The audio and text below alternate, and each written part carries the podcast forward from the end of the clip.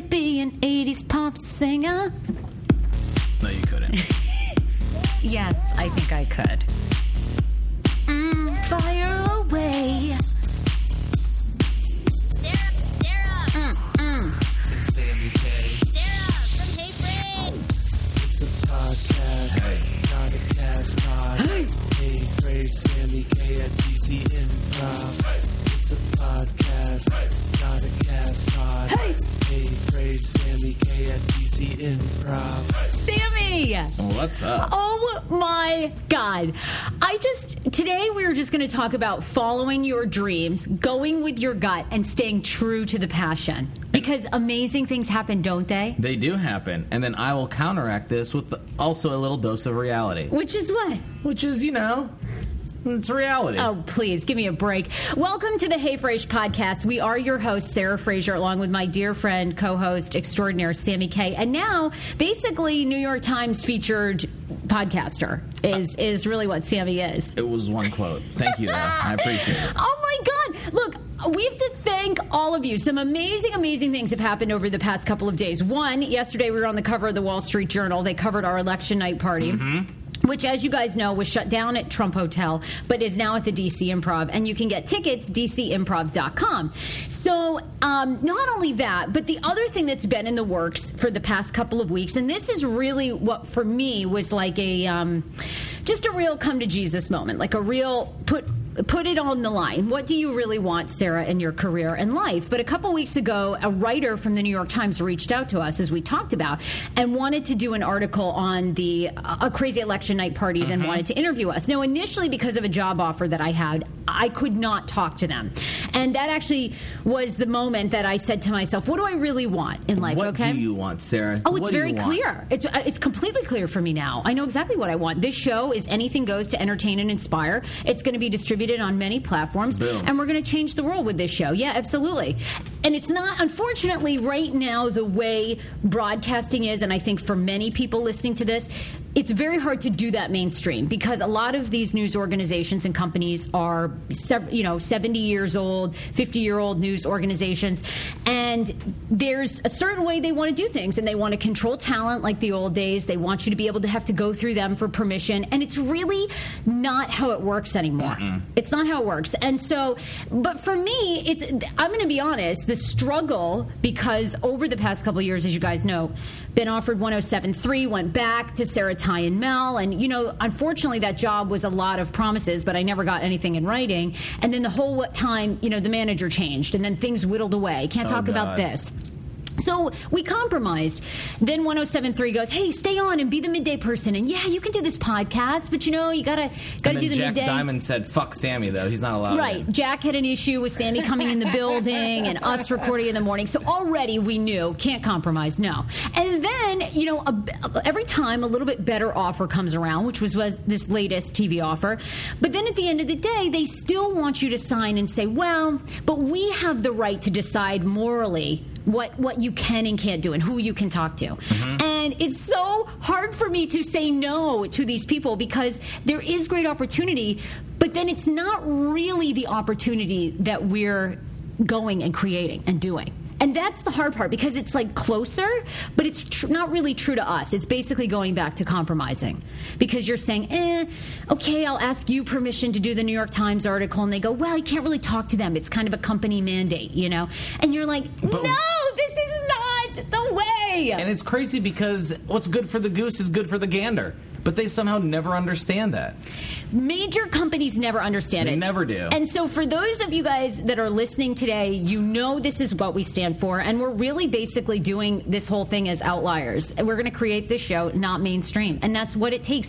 Believe me, it is really tough. Financially, it is really tough for both of us because, you know, we're getting more advertisers and, mm-hmm. and things are coming through slowly on Podcast One, but it's slow. And it's hard for most people to make this sacrifice, but you really have to do it because I'll tell you, are you not the happiest you've ever been? Well, I, hold on. I'm so going to be really happy once you finally go on Twitter mm-hmm. and like my tweet from a few days ago that says it's officially, like... Me and Hey Frage versus the world. Oh, all right. I okay? will. I was just mad at you the day I know that you, you were mad at it. me, but still, now you're talking. See, I got you hyped up. See, this is what you understand, Sarah. You got to trust me, okay? I know what I'm talking about.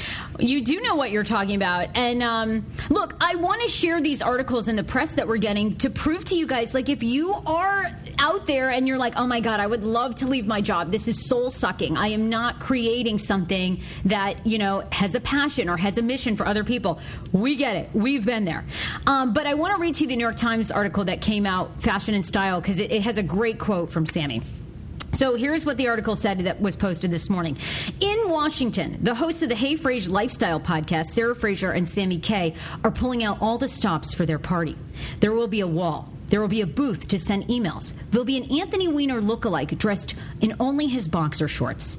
The duo even set up a GoFundMe page to try to raise thirty-seven thousand dollars to rent a suite at the new Trump International Hotel in Washington, D C. The campaign is far short of that goal, so the hotels lined up. Un- so the hosts lined up another space at the D C Improv. What? What? It's all part of their effort to, quote, throw a party that's just as insane as this election has been, says Sammy Kay, whose real name is Sammy Kobrosley. Got that. That. This is the best. Mister Kobrosley. When is the last When is the last time someone's called you Mister Kobrosley? Dude, people don't call me by my last name ever. Let thought, alone Mister before that. I thought this was great. Mister Kobrosley said that he and his friends are depressed about the presidential race and the two major party candidates running. Not for political reasons, though. As D C residents, we're upset that the parties won't be as good as years past, he said. When Obama got elected, that week of the election, you'd see Jay-Z, Puff Daddy, Kanye West. Every celebrity wanted to be here. He sighed. Again, I'm like, when have you sighed? I don't see that happening during a Hillary or Trump presidency. Now it's man. We're getting right back to politics. Whatever the outcome on election night, there's likely to be a big hangover for many partygoers the next day, given the high unfavorable ratings of both candidates and the months of mudslinging. Anyway, Sammy, I'm so proud of you. That is like, it's it, paragraphs. It's such great stuff. Well, also, here's what I'm more uh, amazed about is how he actually wrote me high. What do you mean? Like, you said it normally, like if you read it normally, but if you read it with a high voice, it actually makes total sense, Sarah. Look, as D C residents were, like, upset that the parties won't be as good as years past. Like, when Obama got elected, that week of the election, man, you'd see Jay-Z, Puff Daddy, Kanye West. Every celebrity wanted to be here. I just don't see that happening during the Hillary or Trump presidency. He even put, now it's like, man, we're, like, going right back to politics. He even put my man in there. We're going right back to politics. Oh, that's pretty funny. I didn't notice that. Yeah, okay, he, you and reading it in your high voice is actually hysterical. Well, I'm not going to lie. I got to check that off my bucket list. That was so good. So. Anyway, I just want to thank you guys because, honestly, we wouldn't be in this position if you all hadn't downloaded and listened and shared to this podcast and believed and come along in this show that is amazing and for you. I'm having my Oprah moment. You are. Gosh, okay, sorry. That's a little bit screechy, I'm back too. To I'm going to bring down your really. Trouble. Yeah, that's, that's... Anyway, um, D C improv dot com. Get your tickets. The election night party is going to be so fun. It's going to be bananas with a B. Yes, it is. Uh, we talked to a magician yesterday. It's going to be a bit of a variety show. Sweet from Scratch Bakery donating all kinds of political cookies. So your ticket price also gets your free cookie. And we're working on free food as well. So there's going to be a lot of surprises. It's going to be awesome. Look, I'm telling you, if you're going to spend the election night somewhere, everyone that I've told about, they go, wait, that sounds amazing. I want to be there. I was like, yeah, dude, we're going to have a wall. Like, we're going to have, you know, a... I'm building a, the wall this weekend. Do you want to come over? Oh, I will. Okay, yes. Yeah, we got to come build over. The wall. Because I have no idea. I mean, I am a little handy with a hammer. If you want to make it authentic, Sarah, you should at least have a first-generation American, you know, mm. with immigrant parents helping you make the wall. Okay. Like... You know, I'm not the real deal deal, but I'm close. You are very close. Yeah. We'll be building the wall. And actually, if anybody has a baby doll, so we've got our Anthony Weiner model mm. uh, lookalike. You know, he's lined up, but he, he's going to be in his boxer shorts. He's got an erection, but he needs a baby doll to carry around because you know how Weiner would always take pictures of his erection with his kid, like laying yeah. there. Um, Do you have a baby doll? Question. Um, I'm just going to, this is when I wish I just had access to every, like, quote of yours ever. Aren't you the woman with, like, five hundred dolls? You have a collection yes. of five hundred dolls, and you're telling me you don't have one single doll for our Anthony Weiner lookalike? I don't, because all my dolls are in Maine. So I guess actually, actually, maybe I can get a baby doll. Yes, I'll have my brother bring a baby doll because my brother's coming down for this party. He's so excited. Oh, yeah. Awesome. So, yeah, have him bring a doll. Okay. Um, oh, my God. You got to remind me here. Let me write this down. Just have him take one from your niece. She won't miss it for a few days. I know. It'll come back smelling like booze, but whatever. Bring a baby doll. Okay, cool. Now I've got that taken up. Uh, anyhow, we have lots to talk to you on this show. I am fascinated. Sammy, you've got a little bit of a bathroom situation you want to share. Mm. It's not really an anal fissure situation, but it's interesting bathroom etiquette that we need to it's discuss. Drama. And then I want to ask you this. Yes. Have you ever had a friend who you knew t- to have like one accent, but then maybe they lived abroad for a little while or something happened and, and then they developed a whole nother accent? Oh, they got the douche scent. So we is that it. What it is? Yeah, we have friends that do that. Because I am fascinated, and actually, I'll admit to this. So I've been obsessed with listening to Lindsay Lohan now. Have okay. you, I think. Do you have the audio? We got to play it. I because can pull it up here. Yeah. Lindsay Lohan now has a an accent, right? She grew up in Long Island, but she's being interviewed overseas, where she now lives, like in London, and she almost sounds maybe. Um, she's doing the Madonna. Right, right. So you know how Madonna, Johnny Depp, like these people are from Detroit. I don't know where Johnny Depp grew up, but, like, I mean, he basically grew up in, like, Illinois or something. Yeah, but he's now talking like, hello, I'm Johnny Depp. Right? So now... What's going on? But Lindsay Lohan almost, it's like, um...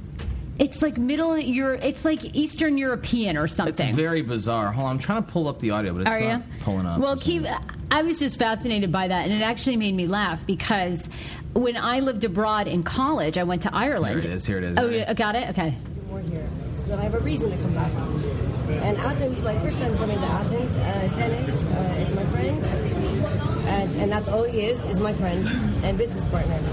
But his mother became a very close person to me, and his sister as well, and his father. And Aguilos, another partner of ours, and uh, my hermanos. Uh, and I uh, feel like I have what the lost hell is my that? Mind. But I am, you know, if anything, I will give her credit because here's the thing: when you, when like maybe she's speaking international press, right? Okay, and like when you speak to, like you're supposed to speak to their like, in their mannerisms. Okay. So maybe she's just really smart, and none of us are giving her credit for it. Do you think that's what it is?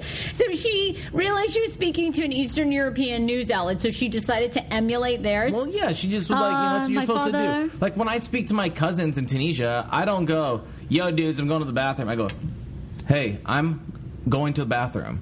What's you know? Like, I'm going to the bathroom. And they're like, okay, cool. What is that? Are they... Just because they... Are that's they how deaf? They, no, they but that's how you the, speak like... it. I know, the hand motion is just because I'm an Arab. Um, but, like, no, that's just... You, I speak in kind of almost an accent. Oh, my God. Okay. Well, I was going to admit to this, but when I lived in Ireland for a year, I was that douche for a little oh, while. Like, where scent? I would start to speak kind of, like, Irish, and people would be like, oh, you've completely... Like, this, again, is when you're twenty-one, right? So you're totally a moron, or twenty, whatever I was. And I would completely be like, oh, like, what a gobshite, or whatever. Like, I would try and... fit in, and people would be like, oh my God, you're completely Irish now. And I'd be like, I know. Like, you're the worst. You're the worst. So you'd be back in the United States saying that? I had a Yes, friend I'd be like, oh, that's pure shite. You would, but you'd say like, oh, I'd be like, oh, that's pure shite. Okay. That Wait, was my Irish. Oh, we didn't even did We play. haven't even played the disclaimer. You've play already it. Said. This is a statement intended to specify or dealing with the scope of rights and obligations that may be exercised and enforced by parties in a legally recognized relationship. Wait, what? This is your disclaimer. I would podcast may not be suitable for all ears. Oh. Oh. Um, by the way, that wasn't white. That was Irish. Yeah, hello. That is like pure shite, guys. No, I'd be like, it's like pure shite, like... Oh, my God. It's total crap. Bugger. I cannot believe that happened. What a wanker. By the way, I did not do that. But I was that asshole that came back to the U S and then for a little while had the Irish accent. And I can remember, like, my friend Tia being like, oh, okay, you're not going to really, like, keep this up, are you? And I was like... Why, Tia? What's wrong? You don't want to go get a pint and a chaser? That is... No. I would never say that. Yeah, I feel like you would. I would never say that. I definitely see you saying the word bugger, though. No, I'd say oh, like gobshite and shite and um, but then, but what's the crack? Like everyone, what's the crack? Yeah, that's everyone. Oh used to God, say that. that is that is fantastic. So anyway, the internet is making fun of Lindsay Lohan. Meanwhile, I could empathize because I thought, you know, I've been there where I have lived abroad, and you you just want to assimilate yourself with everyone, and so. So you just start speaking with a like with a bad accent? Mm-hmm. Yeah, absolutely. And some people would then like I wanted to always I wanted to fit in in Ireland, like almost pass as Irish. I didn't want people to think I was American, mm-hmm. but it didn't really work. Really? You know what? I wonder why. I figured you had them with gobshite. It's such a dick. Anyway, uh, also, at some point, uh, comedian Adam Ferrara is stopping by our podcast today, so we're curious to talk to him about... He's been on the show's Rescue Me. We were also going to ask him this, because he was also in the movie um, Paul Blart Mall Cop. Yeah. So we wanted to ask him, you know, was that like a happy moment or wow, sad wow. moment? Wow, you're going to really... You're going to drop all... See, you ruin all the surprises, Sarah. Why would you say that before the interview? Because then I mean, it's the anticipation for everybody listening. Or you just ruin the surprise. That's like me going... That's like at the beginning, right? Titanic starts, and I go, I go, psst, guys, they all fucking die. You're not anticipating the, the death now. You're just like, well, they just ruined it well, for us. If anyone didn't already know that, you know, sorry. I was just trying to give it context. He's also been on Nurse Jackie. That's okay, such, I won't tell that, you my Nurse that's Jackie such question. Gobshite. Anyway, uh, so at some point we'll, we'll talk to him a little bit about his comedy career. Uh, the Cubs win last night, so I guess I got to take back the whole idea that the World Series was rigged. Woo! Woo! No, although I think, again, it was rigged. It was, it a was close not game. rigged. Get over it. I think it, it was okay. rigged down to game seven. No, it wasn't, man. Okay, it was such a crazy game. I mean... Here's the thing. I'm not into sports, but being from Iowa, right, everyone loved the Cubs. And that was the only baseball team really? we watched in Cedar Rapids was the Cubs. Yeah, man. Is that everyone. your closest Major League Baseball team? I mean, that was like our closest major city was like Chicago. So most people just cheered for Chicago teams, oh, you know, or maybe gotcha. like a Minnesota team because Minneapolis was like five hours away. Chicago was like four. You know, it was like we kind of just pick and choose around the area, but mo- everyone was like a Cubs fan pretty much growing up. Like, really? That's it. I remember like when they almost went to the World Series or something, maybe Fuck, like, in the eighties or something? Like in the I... nineties or two thousands, some shit like that. They actually let us off of school. Really? Yeah, like let us off of school in Iowa just because it was such a big deal because the game was in the middle of the day or some crap like that. I wonder if that's happening now if schools are out. Oh, I guarantee schools are out right now. There's no way. And if their parents aren't sending their kids to school, oh, they're partying today, man. That uh, okay, well, I had no idea. The game, dude, it was crazy. I mean, it was. I'm not into baseball at all, but it was a close, close and back and forth, and you know, it was a lot of drama for a baseball game. You know? Well, look, rigged or not, it went to Game seven. They won by, like, one run. I feel like it was so down to the wire. You you didn't even watch it. You were asleep. Oh, God, no. I went to bed last night at eight oh five. I, I told you. You went to you. bed before the game even started. Uh, yeah. Oh, I watched the first guy. I couldn't even... Fowler, I guess. Hit the home run, the opener, and then I was out. Well, that's it. That was it. Good for you. We, um, I was telling you because you know sometimes Dan, Dan's like a little bit of a foodie. So we went to All Purpose last night in D C. Mm-hmm. I would put it on your list. I would put it on your list. That's not what you said earlier. Don't lie now. That's not Ken. Now that the mics are on, you're gonna lie and try to be all P C. Say what you really I'm said. I'm not. I said, look, it's first of all. No, you said you said the desserts were great. Everything the desserts else was meh. Were phenomenal. Everything else wasn't worth it. Salted caramel soft serve ice cream. You got to get it. And they had an incredible Nutella cheesecake. Totally worth it. I would go back. For those for the desserts, yeah. But the rest, eh, you're right. Uh, see, food just—it's so hard to like blow me away.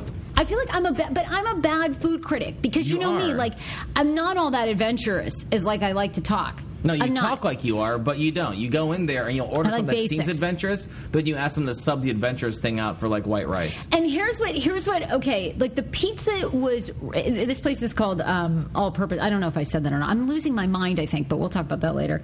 But anyway, All Purpose. So we order a pizza, but they have pickled vegetables on it. And see, I don't like that. I, I said to Dan, I really want the pepperoni one. Let's keep it basic and see if they can master that.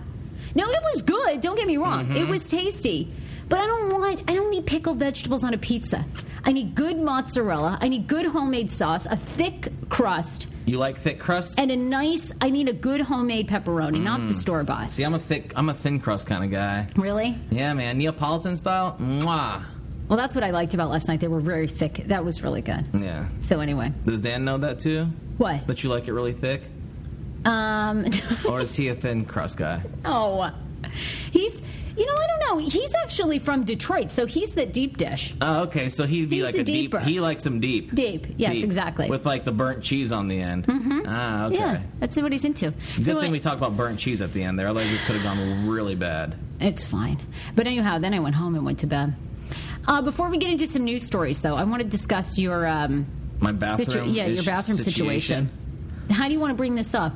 Just like you just want me to roll with it? I mean, fine, I'll roll. I could roll with it. All right, so here are things. So I'm staying at my friend Naheem's place with his wife, okay? Very nice people. Love them to death. They are really sweet. They've been huge supporters of this show. Huge supporters, right? Fantastic. But here's the thing is, as an Arab man, and I feel like when I share the story with most people that are not, you know, of... I think most, okay, every Arab I know, this is what they do. I don't care. Like, a lot of other cultures do it too. I just don't know what other cultures, but I know for a fact every Arab does this, okay? That you don't wipe your ass with toilet paper. Like, we don't. We just don't. At all. Like, you don't use any toilet paper. Not if I ha- not unless I absolutely have to. Like, if I'm in the mall or I'm in school or I'm in a public place, of course I'm going to do it there. But in the comforts of my own home, right, I usually have a cup or you have, like, a water bottle or something that you just fill up with water. And that way you lean over, drizzle the water down, and give yourself a little wash, right? Super, like, super easy, super clean. You know, that's that's just what I do. And that's what I've been doing my entire See, life. And that's what okay, keep people going. In my culture do all the time, right? But here's the problem, though. Staying at a, someone's house, I was like, oh, shit, I'm like that. I'm that roommate now. I don't think they'll feel comfortable with me just putting, like, a cup there knowing I'm just going to use this to wash my ass.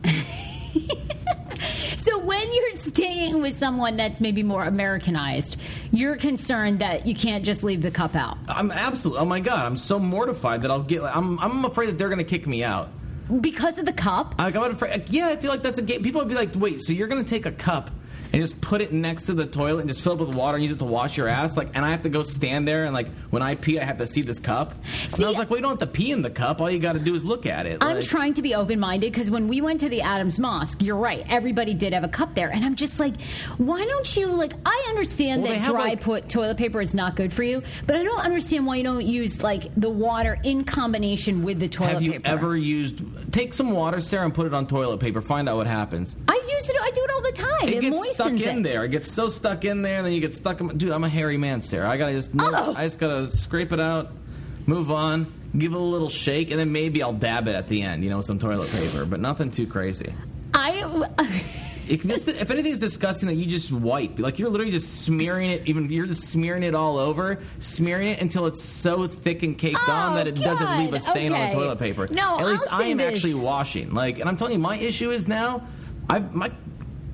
What? It's been feeling, like, really itchy lately down there. Well, that's like, how you get a hemorrhoid. I'm I telling know, you. I know, because I'm not keeping myself as fresh and clean as I'm used to.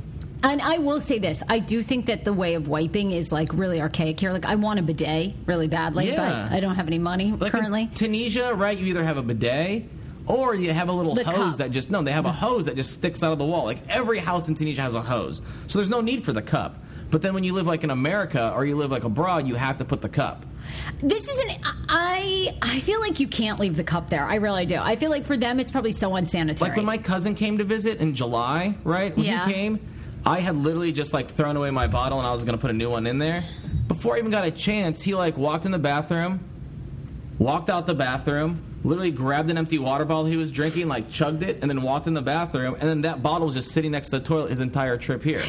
Oh, my God. I'm and, like, we would share the same bottle. Like, it's not like it's gross. It's not like it actually touches the butt. You just, like, you know, hold it over. You're just dripping water. You just reach over, fill it up, use that, wash, and you're good to go. Oh, my God. Um, well, look, you can definitely hit us on social media and let us know. Cup or no cup, that's all you got to write. I want to know what my other, you know, my other... you know, foreign friends out there, what they have done when they lived with people that maybe wouldn't be cool with that custom. Do they just go for it? Do they have to have a sit-down with them beforehand? Do I have to explain to them what's going on? Do I just, like, constantly walk in with the bottle and walk out with the bottle every time? I don't know, but Jenny and um, Naheem do seem very open people. They're so very they might open be people, down for it. But I just don't. Yeah, I just don't know. No, if you came to my apartment, I don't know. Would you let me, Sarah? I, here's my issue. I think it's unsanitary to leave it out. That's the thing. It's not unsanitary. Why? It's not touching my culo at all. Okay. It's not at all touching the culo. It just literally fills up with water, and then it dumps the water on my behind. So my left hand, yeah, my left hand's maybe scraping in there. I definitely got to dig under my nails afterwards just to make sure. Oh! But that's it. Like, but then I wash. I'm washing my hands anyways. No one ever says anything. My hands. I'm washing my hands with soap. Everything. I hope you're I scrubbing it. with a scrubber under the nails. Sarah, give it. Oh my gosh! Come on. You think it's any better when you have that toilet paper, right? And then all of a sudden it rips a little bit. You don't think you're getting some in your nails? I, okay. All right. Right. Look, exactly. Tweet at us, cup or no cup, at The Sammy Kay, S A M Y K. He's on all social media, Twitter, Instagram, Snapchat, all under that. I'm under Hey Frage on Twitter and Instagram, H E Y F R A S E, and then Hey Frage Show on Snapchat. Oh, my God. Um, hey, how do you feel about this, that college campuses are now trying to get rid of masculinity with male students? What do you mean? Universities are working to purge male students of their toxic masculinity. I would say that's a good idea. Really? Yeah. Uh, especially Dartmouth. They're one of the schools that are doing it. On campus, toxic masculinity is often blamed for sexual violence, body shaming, and hyper-masculinized sporting culture. They also say that they're trying to get students to drink less. For example, there's now a class at Dartmouth this semester, and it's got the Orlando syllabus that identifies so-called toxic masculinity as playing a role in the mass murder spree of Florida, the Florida club during this summer. Um, other instances of combating toxic masculinity on campus can be found at University of North Carolina, Chapel Hill, and Duke. They've launched programs. Uh, men are learning about violent masculinity and what are examples of healthier masculinity, and discussing gender fluidity. I would understand that because... So what do you think? Well, yeah, because I think with a lot of these college campuses, I mean... the guys are trying to compete with each other and trying to keep up with each other. Like, in my fraternity, I remember this, and this is what I hated the most about it, was they would sit there and be like, yo, when they drink, you drink. And I was like, well, dude, here's the problem. I am way smaller than this six foot four, three hundred pound guy, so clearly he can have a lot more beers than I can. You know, and this idea, but there was that hyper-masculine that you had to keep up and you weren't a man if you couldn't do it, that would get you there, that I would almost, like, you know, I'd be sick, throwing up, almost dead, you know, after I tried to keep up and shit like that. It definitely wasn't worth it. Do you think getting rid of fraternities would just really make no, I all think the you're, difference? No, still going to find think... people to, they're still going to find ways to party and do shit like that. So I don't think that's going to make the difference. But I think just the notion of, you know, they make it so hyper-masculine. That is tough to, you know, that's it, where the once bro... Once you get in it, the bro culture just sort of takes over. That's what they're yeah. saying. Uh, they're even launching Healthy Masculinity Weeks, um, where they're teaching men about male privi- privilege and the signs of recognizing it. I don't know. That's pretty interesting. So... I- I, I'm fascinated by that because I just feel like... I think it's great that these colleges are raising that awareness, but, I mean, I don't know how you get rid of it, aside from, like you said... You have to show them it doesn't matter. Like, so many people I know, they would get in fights and shit for no reason. But that's what the whole fraternity culture is about. Because they would be like, dude, they, they bumped into my bro, bro. And I was like, yeah, but guess what? I just said, oops, hey, man, watch out. And he goes, oh, I'm sorry. That was it. But instead, you're going to escalate this into a fight and a brawl because he bumped into your bro, bro. Like, see, my run-in with it was when... like when I was at Mount Holyoke, so a couple of the girls had boyfriends at Dartmouth. So oh. we, we'd go up there, and it was such a fraternity culture. It was so, like, I don't know. It was crazy. It was crazy, the amount of, like, money and time that was spent on these parties and drinking. And you can completely see. I'm not accusing anyone of that at that time. I have no idea if they sexually assaulted anyone or not. But you can see in that, like, culture how it was. I mean, I had a mullet. And was like one hundred pounds heavier, so, you know. So luckily you were off limits. Well, no, this wasn't real. Austin, are you in a, are you in a fraternity? Um, I used to be in one. You used to be? Why'd you get... Okay, Austin, come too. up here quick. Austin, by the way, is our intern, who we haven't even had this conversation of why we ended up taking on an intern, but so far you're doing well. We swore off him, but you're back. Uh, really quickly, why did you get out of your um, fraternity? Um, it was fun, but they wanted about four hundred dollars per semester. To do what? Um, four hundred dollars per semester to um, f- fund the fraternity because it had just started up at the school. And oh, that's bullshit. Yeah, they told me that I could pay as much as I... They asked could I pay. pay as much as I can, and that ended up being a lie. Um, so I'm like, well, I can't pay it. So, and it also, it was too much. I feel like everyone's trying to find a niche or um, find somewhere to fit in, and I realized I didn't really need that. See, right, especially if you're a new fraternity, that sucks. At least in mine, we'd have to pay like yeah. four hundred, five hundred bucks, but that was like beer every weekend for the entire semester. So that was like, you know, it, it was worth it. Right. Right. So are they teaching any of these uh, masculinity classes or lack thereof um, at your school? Toxic masculinity? My school, that isn't really the issue. Um, they try to, I don't know, ease racial tension or, I don't know, in, try to make it more open and diverse because my school isn't very diverse. So they got real issues okay. not dealing with bros. Thanks, Austin. Yeah. We're kicking you off for Adam Ferrara, so okay. see ya. See ya. Thank you. Adam Ferrara, come on up. Hello. Are you ready? What's up? I feel like you've been doing interviews all morning, so you're already ready. Um, Watch your step. You? That's a big one. Hi, Adam. I'm Sarah. Nice to nice see you, to see you too. What's going on, Sammy? Hey, Sammy. Very nice to meet you. How's it going? How's it? How you doing? Nice to meet you. It's going good. How you guys doing? Great. We have a million questions for you. Good. Yes, well, always none of the above. First of all, I came in this morning and I was saying to these guys, yeah. Dennis Leary is so hot. Did you ever just like want to kiss him? Like I would have just tried to make out with him yeah, so much. I did. I don't, I don't think we share that instinct. We never had a love scene. I've been working with Dennis for maybe ten, fifteen years. Never had a love scene. Oh my God. Uh, Dennis Leary is—is is he even better looking in real life?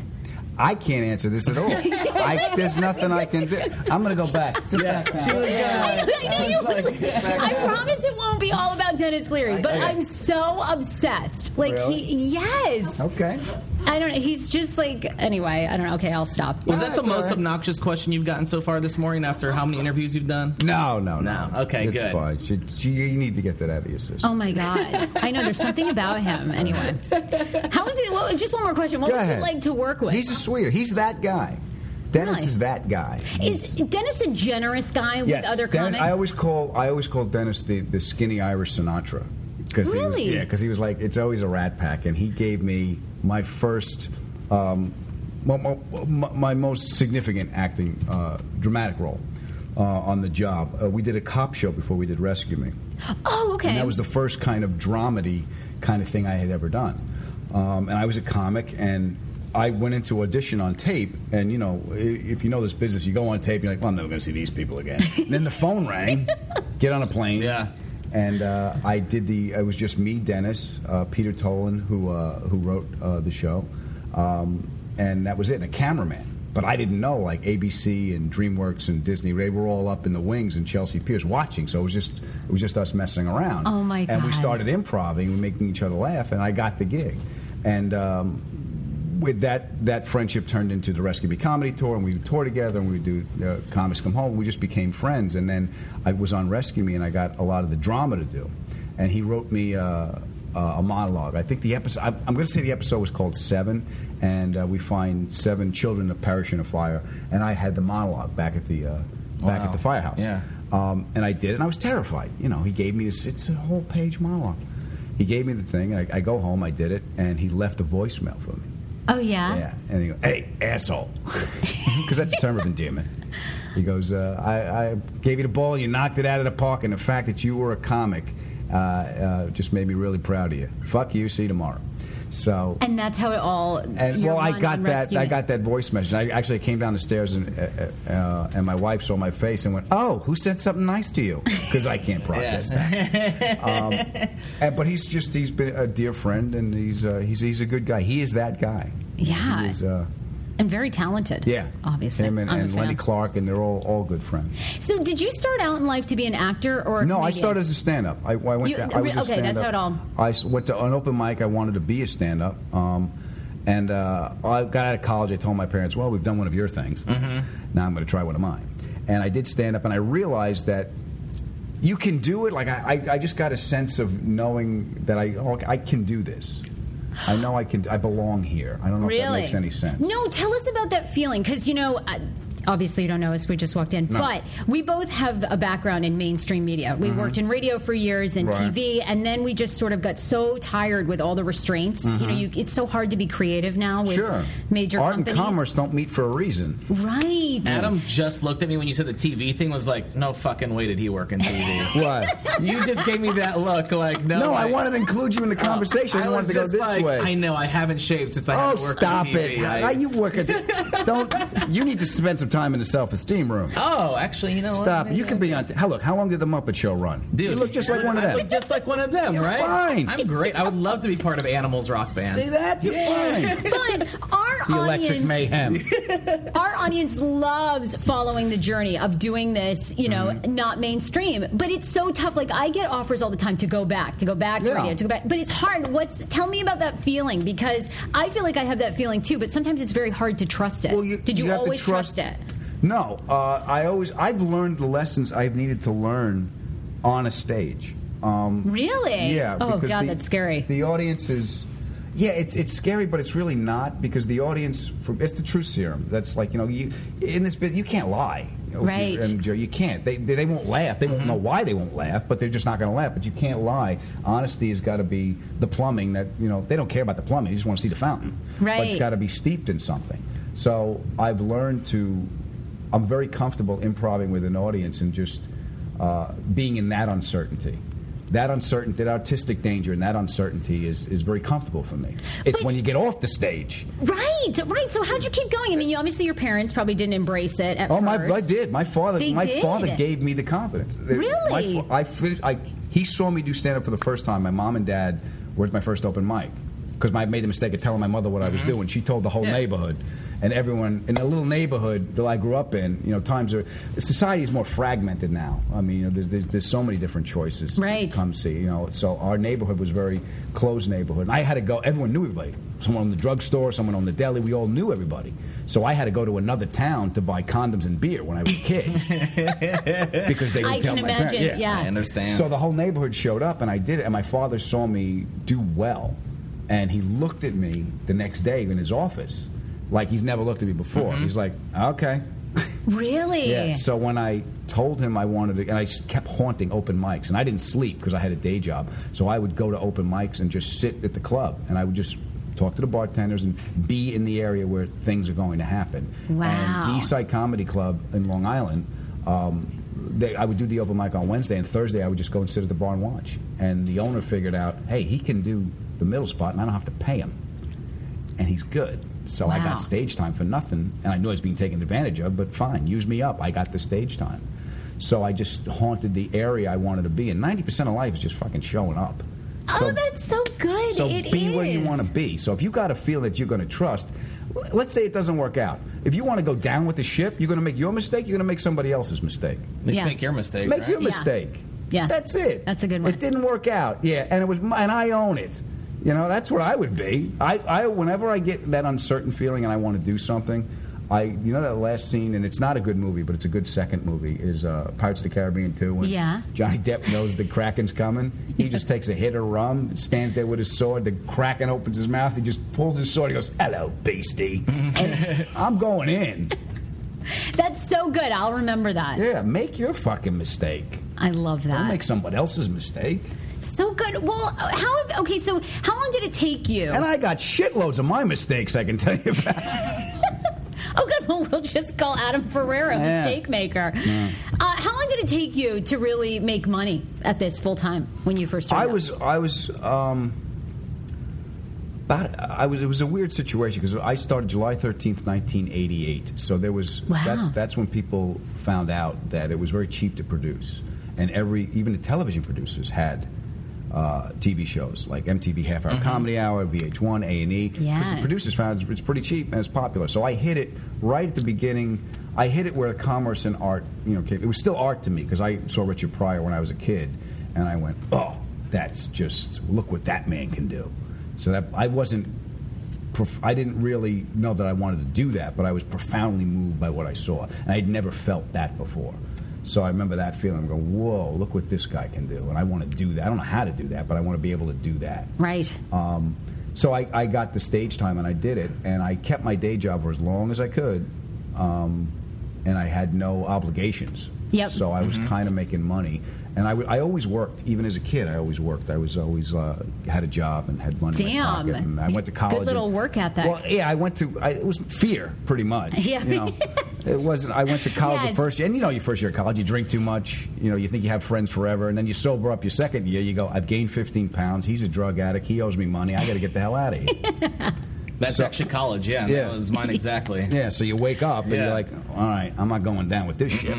So I would go home every weekend and work. So I always had money in my pocket. So I was always, there was always a drive to succeed. So in answer to your question, I was surviving. Mm. Um, Uh, for a, a long time. What's the stand-up comedy scene like now? You know, mm-hmm. obviously it's changed a lot with yeah. social media. Yeah. Um, what's your take on that? Do you like that? You have to evolve. I mean, it's the, the species that survives is not the strongest. It's not the smartest. It's the one that can adapt to change. So you wow. have to evolve. Um, it's a lot different. It's like right now we're doing this. We couldn't have yeah. done this.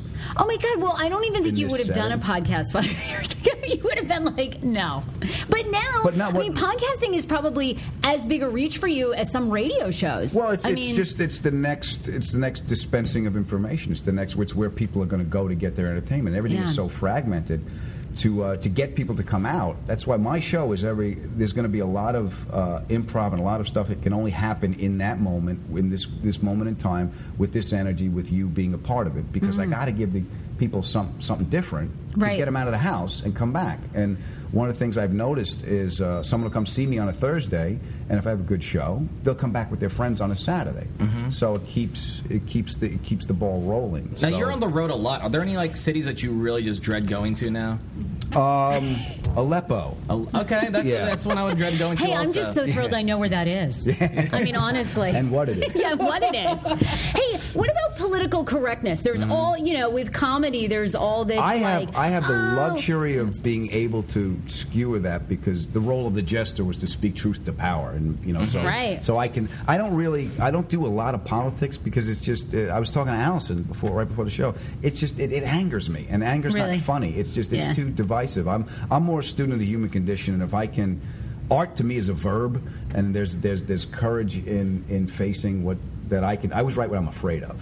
Because there's a certain amount of energy. Ah. In there's a certain amount of energy connected in something you're avoiding. So, again, it's, hello, beastie. Just you jumping in there. Handle That's it head on. Look the fucking monster in the eye. Um, one of my favorite stand-up clips of yours is when you talk about couples therapy, which yeah, yeah. I've done couples therapy. I'm not even married yet. Mm-hmm. Was that real? Yeah. Really? Oh, good. Okay, yeah. good. How long have you been? Are you guys with... still in couples therapy? What no, we, oh. it, it reached its end. Oh, okay. I no, feel not like the I'll therapy, be in the relationship. Oh. I'm like, what are we doing? I'm oh, spending a buck twenty a week to knock a round peg in a square hole. So, so what happened? You, you and your wife just worked it out?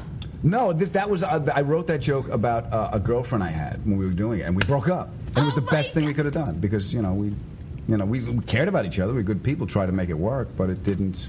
It oh, wasn't good. Supposed to be. Okay, so. You're making me feel better. Yeah, well, yeah, no. I, I've done couples how, therapy. How long have you been in therapy? Um, well, I've been in personal therapy like three years. Yeah. I love therapy. She's been in right. couples therapy for one year, four months. With you? No, I know this because I keep track of her life. Oh, I know it's been different. No, like uh, about a year. Let me ask you this: when you yeah. leave therapy, do you feel better? Yes. Okay, stay with that one. When you leave couples therapy, do you feel better? Yes. Okay, well then keep going. Okay, good. Does he feel better?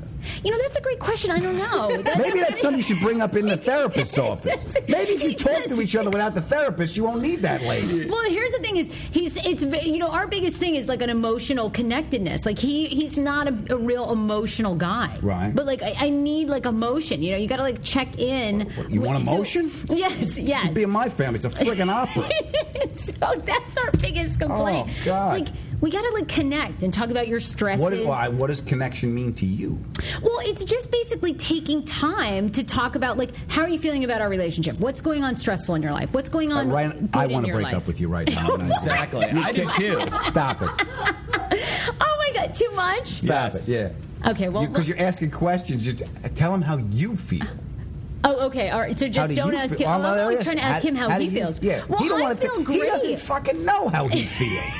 And he doesn't want to know how he feels. Oh, all right. Maybe that's the issue. Yeah. He doesn't. He, you're looking for. I'm always asking him. I'm like, you never share your stresses, hon. Like, I want to know, like, what's going on because with work. Because it's killing him and he doesn't want to talk about it. He okay. wants to come home. That's it. What, what's bothering you? When I come home, I shut the door. I want to leave those problems out there. Well, that's what he says. And yes, I'm like... Yes, that's because that's what it is. You live together? Yes. Okay, fine. Basically, he's like this. Honey, you okay? Yeah, you healthy? Yeah, is the mortgage paid? Good. See you next month. That's it. He wants to pay the bills and take care of you. He doesn't want to share. He doesn't want to talk. Uh-huh. He just wants to relax. Oh. Well, maybe that's then I need to, like, kind of you know? Just, like... You yeah. know, let it be. That's what I was saying last night. I was like, you know, I really need to know your savings situation. How much are you saving these days? Like, what's going to be our future? That's mm-hmm. what you asked Dan? Yes, that's what our... What does, he, what does he do for a living? He works he, in soccer, so he's a director. He works in soccer? Yes. And you want to know what your future's going to be? Yes. You're fucked. I'm telling you right now. He's a director of youth development for a soccer club. Um, You're Virginia. Fucked twice. Are you kidding?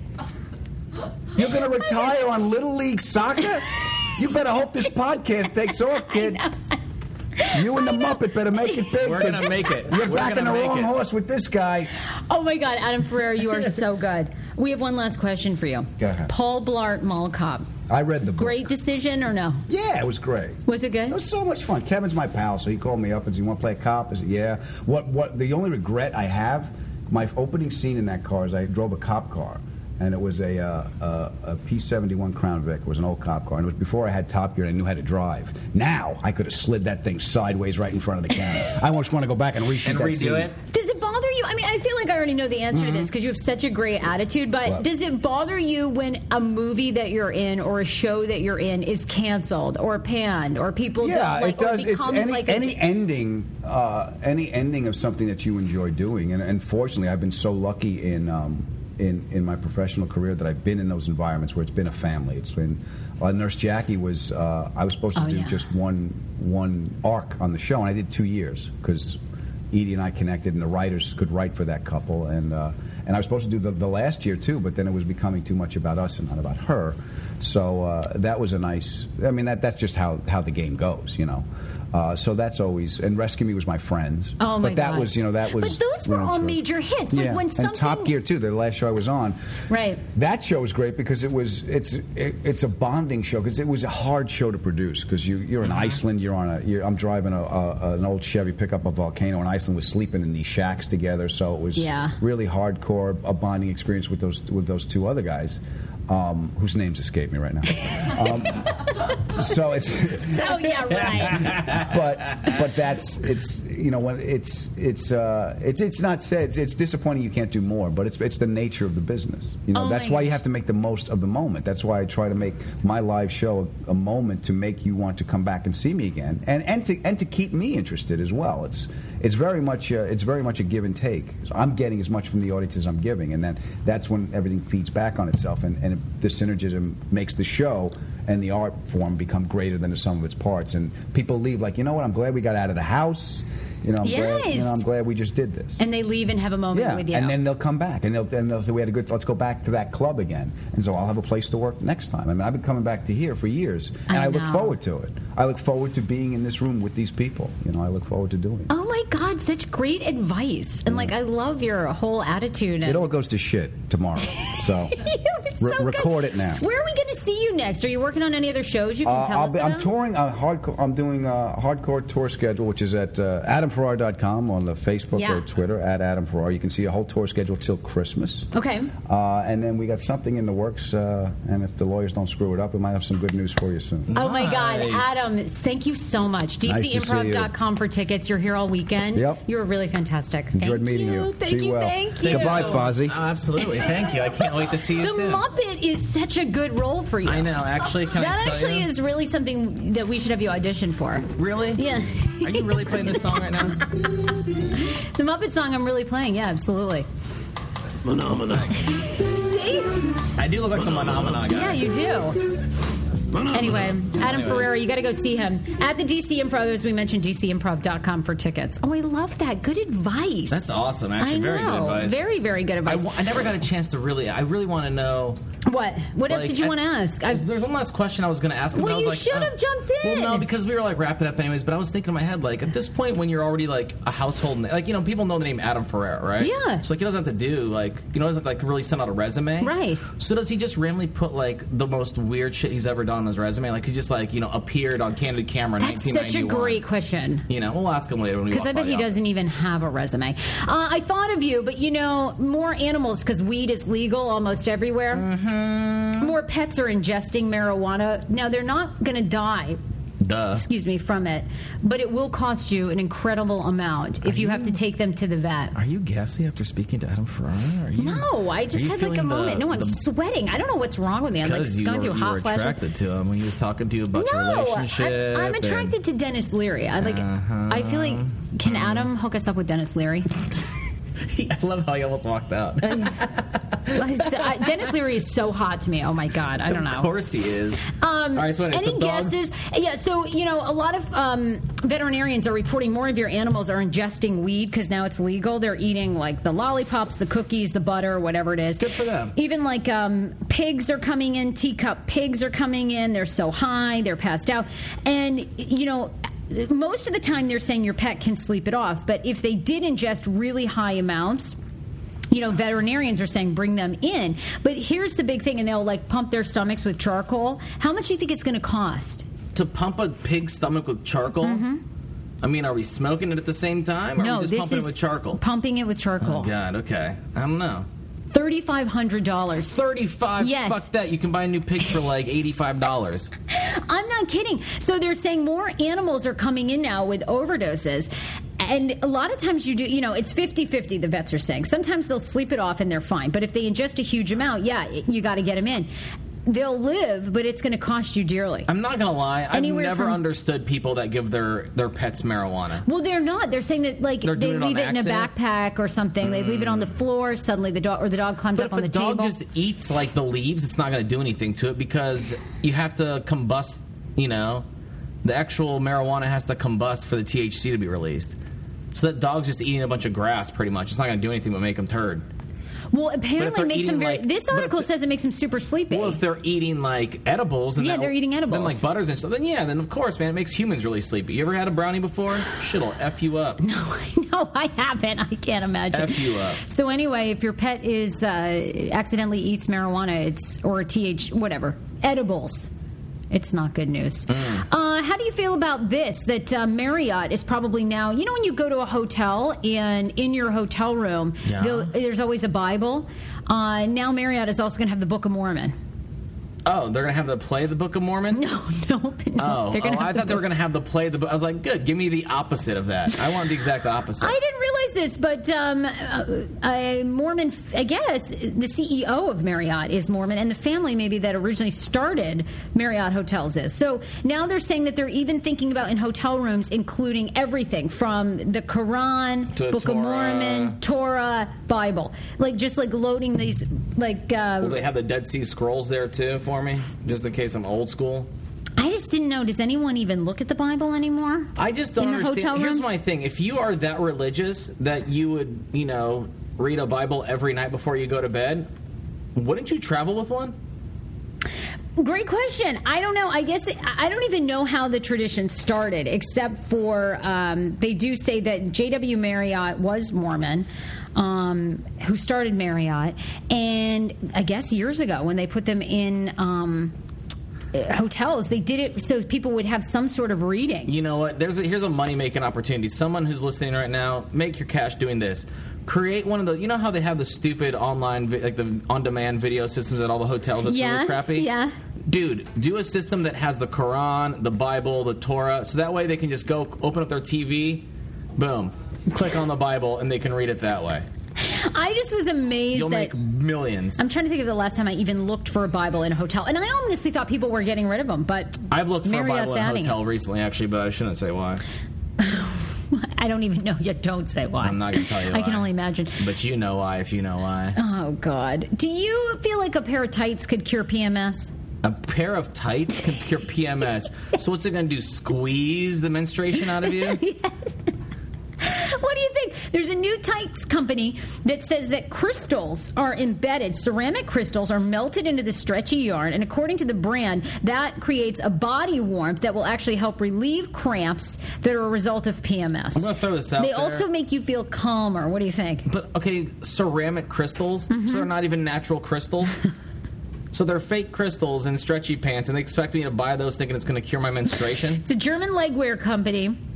Um, they're called um, Item M six. That's what they're titled. Item M six. If they're German? They're a German legwear company. M six. M six. Item M six.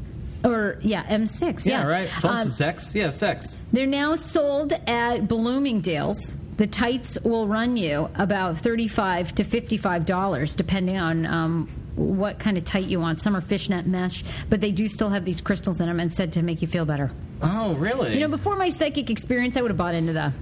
I feel like you're still going to buy into it, and that's why I feel like you've already bought them. You just want to run it past me first to see, like, will oh, I be the level judged? Of how much you're going to make fun yeah, of it? How much okay, I'm going to make yeah. fun of you. Right. Well, anyway. When do they arrive?